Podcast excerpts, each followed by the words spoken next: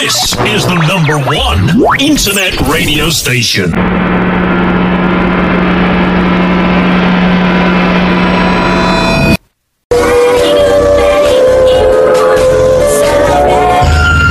Yuk, kita masuk.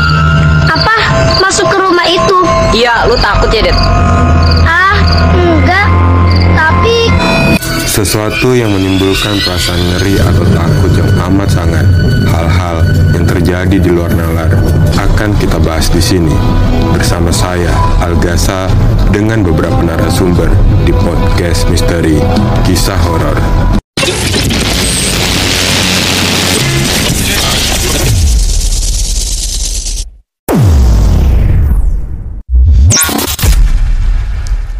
This is the #1 internet radio station.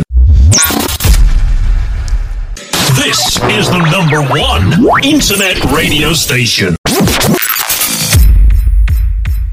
Ada kabar bagus nih buat kalian semua pecinta horor dan punya banyak pengalaman cerita horor. Kalian bisa loh jadi salah satu narasumber kami di Podcast Misteri Kisah Horor. Caranya gimana?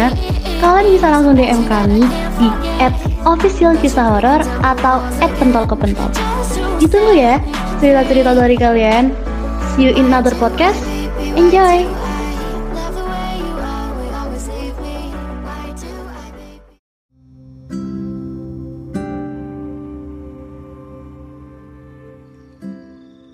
Assalamualaikum, selamat datang di Podcast Misteri Kisah Horor. Bersama gue, Algasa.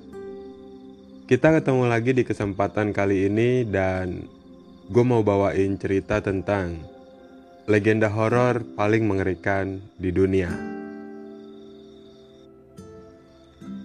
Legenda-legenda horor menjadi bagian dari semua masyarakat dunia. Kisahnya pun diteruskan turun-temurun. Memang benar, selama penerusan cerita, beberapa legenda itu pun terpecah menjadi beberapa versi. Tapi versi-versi itu tetap mengandung unsur kengerian.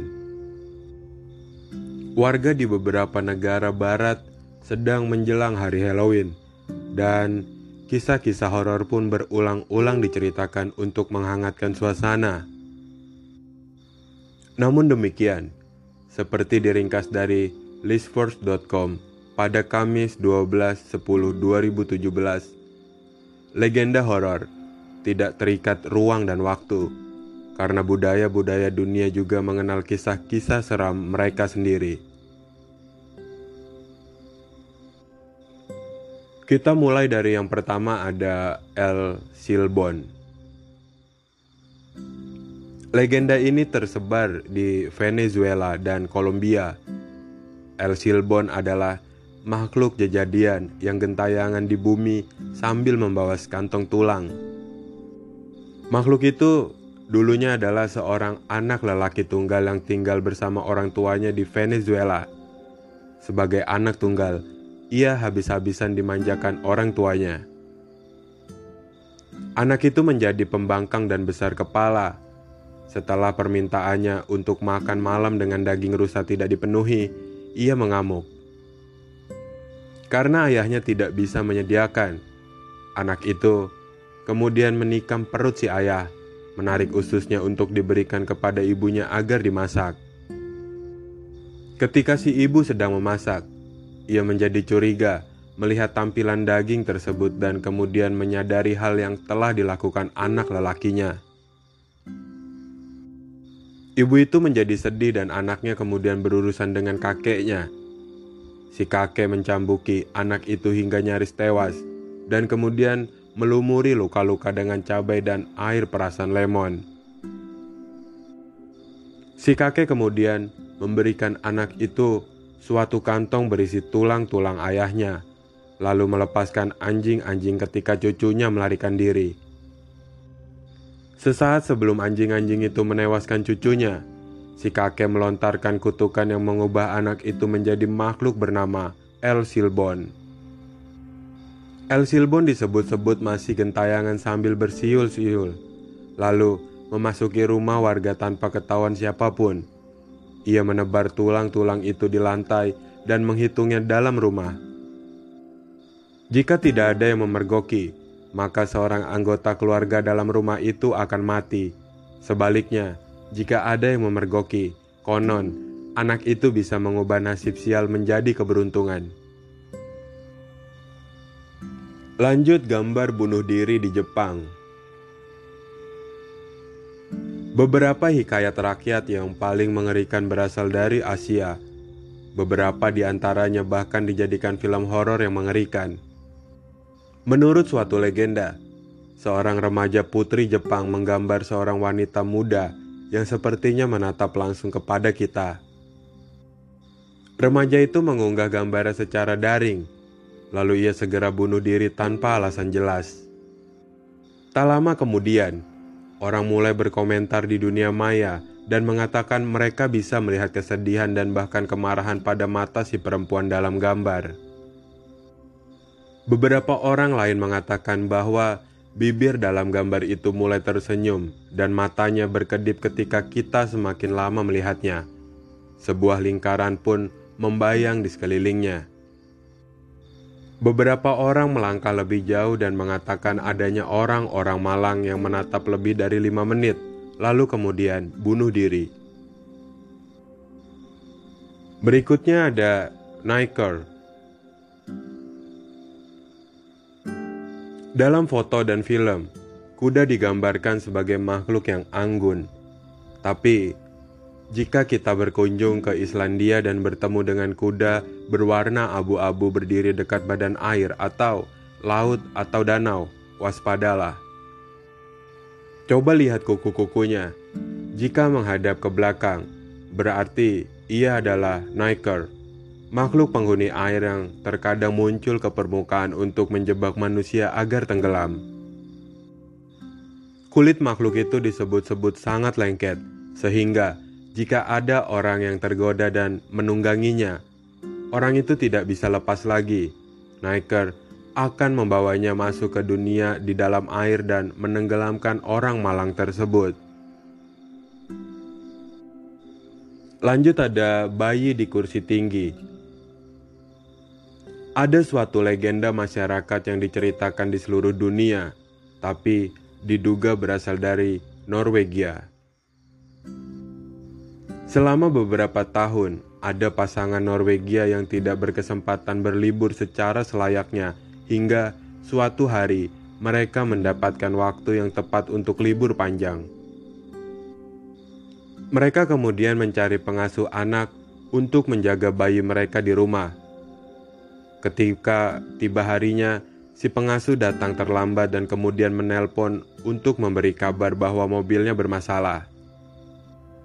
Namun demikian, ia mengaku akan memanggil montir dan berjalan 15 menit ke rumah keluarga tersebut. Merasa yakin, pasangan itu mengikat bayi mereka di kursi tinggi untuk bayi, mencium selamat tinggal, lalu bergegas menuju bandara karena nyaris terlambat. Pintu belakang rumah dibukakan bagi si pengasuh. Satu versi cerita mengatakan bahwa pengasuh itu tiba, tapi pintunya tertutup dan terkunci karena tertiup angin. Ia menganggap pasangan itu bersama dengan bayi mereka dan pergi meninggalkan rumah.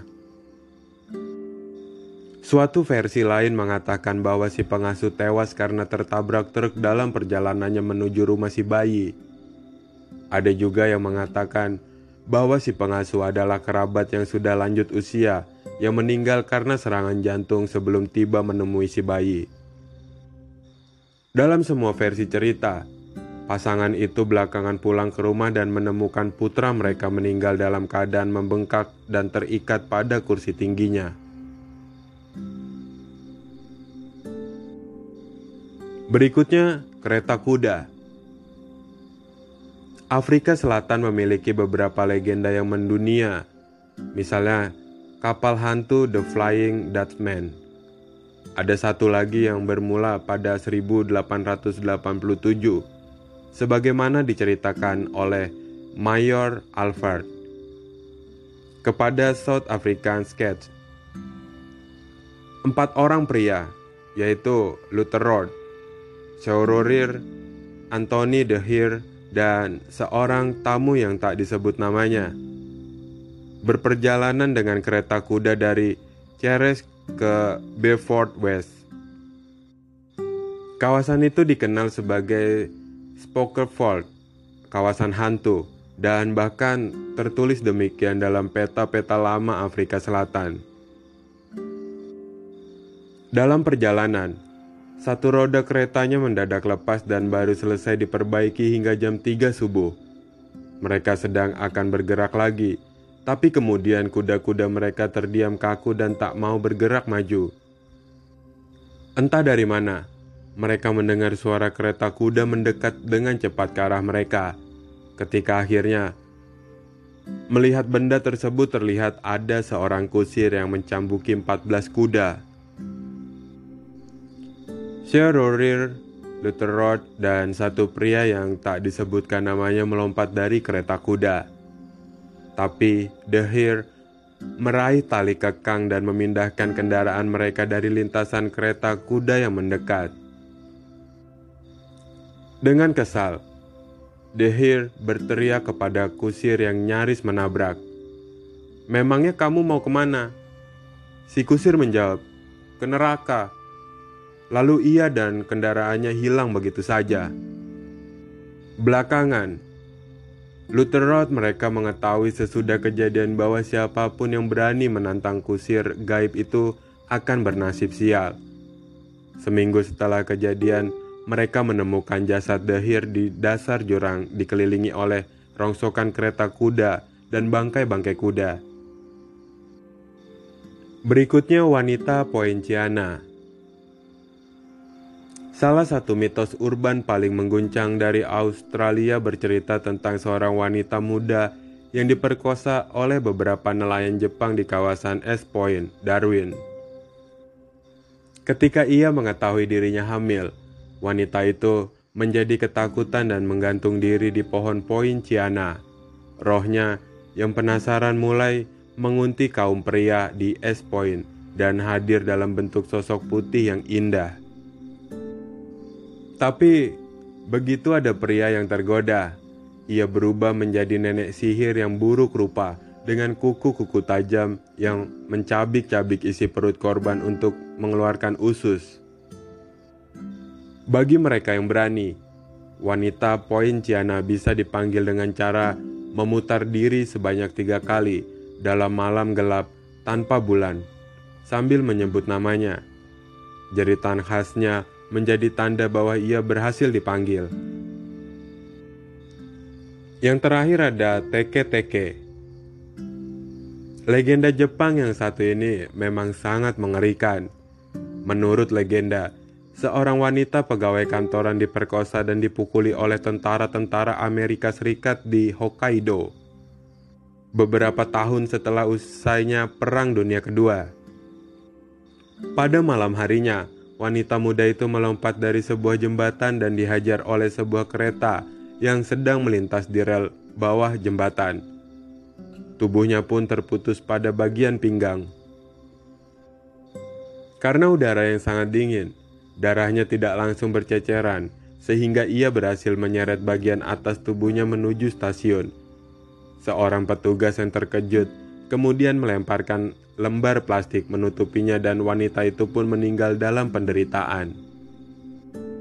Menurut legenda yang ada, hingga sekarang, 3 hari setelah kita mendengar atau membaca kisah itu, hantu seorang wanita akan mendatangi kita diiringi bunyi teke-teke ketika ia merangkak menggunakan lengannya menuju ke arah kita. Kita tidak bisa melarikan diri karena ia bisa melejit hingga kecepatan 150 km per jam.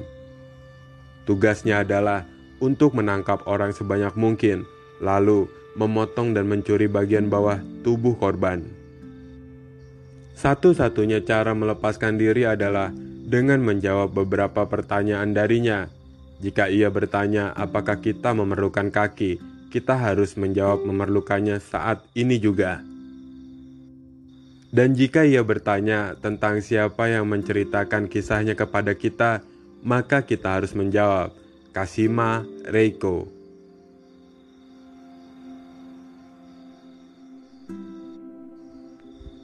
Itulah 7 legenda horor paling mengerikan di dunia. Jadi, kalau kita bicara legenda horor atau urban legend di berbagai belahan dunia, semua punya ceritanya masing-masing. Dan mungkin bisa lebih gila atau menyeramkan dibanding cerita urban legend dari Indonesia. Tapi, semua kembali ke diri masing-masing tentang bagaimana kita menanggapi sebuah cerita. Kritik dan saran kalian bisa kirim melalui DM Instagram. Buat kalian yang mau promosi, request cerita atau cerita kalian mau dibawakan di podcast ini, langsung aja kalian DM ke Instagram yang ada di kolom deskripsi. Terima kasih, sekian dari gue. Kita ketemu lagi di episode selanjutnya.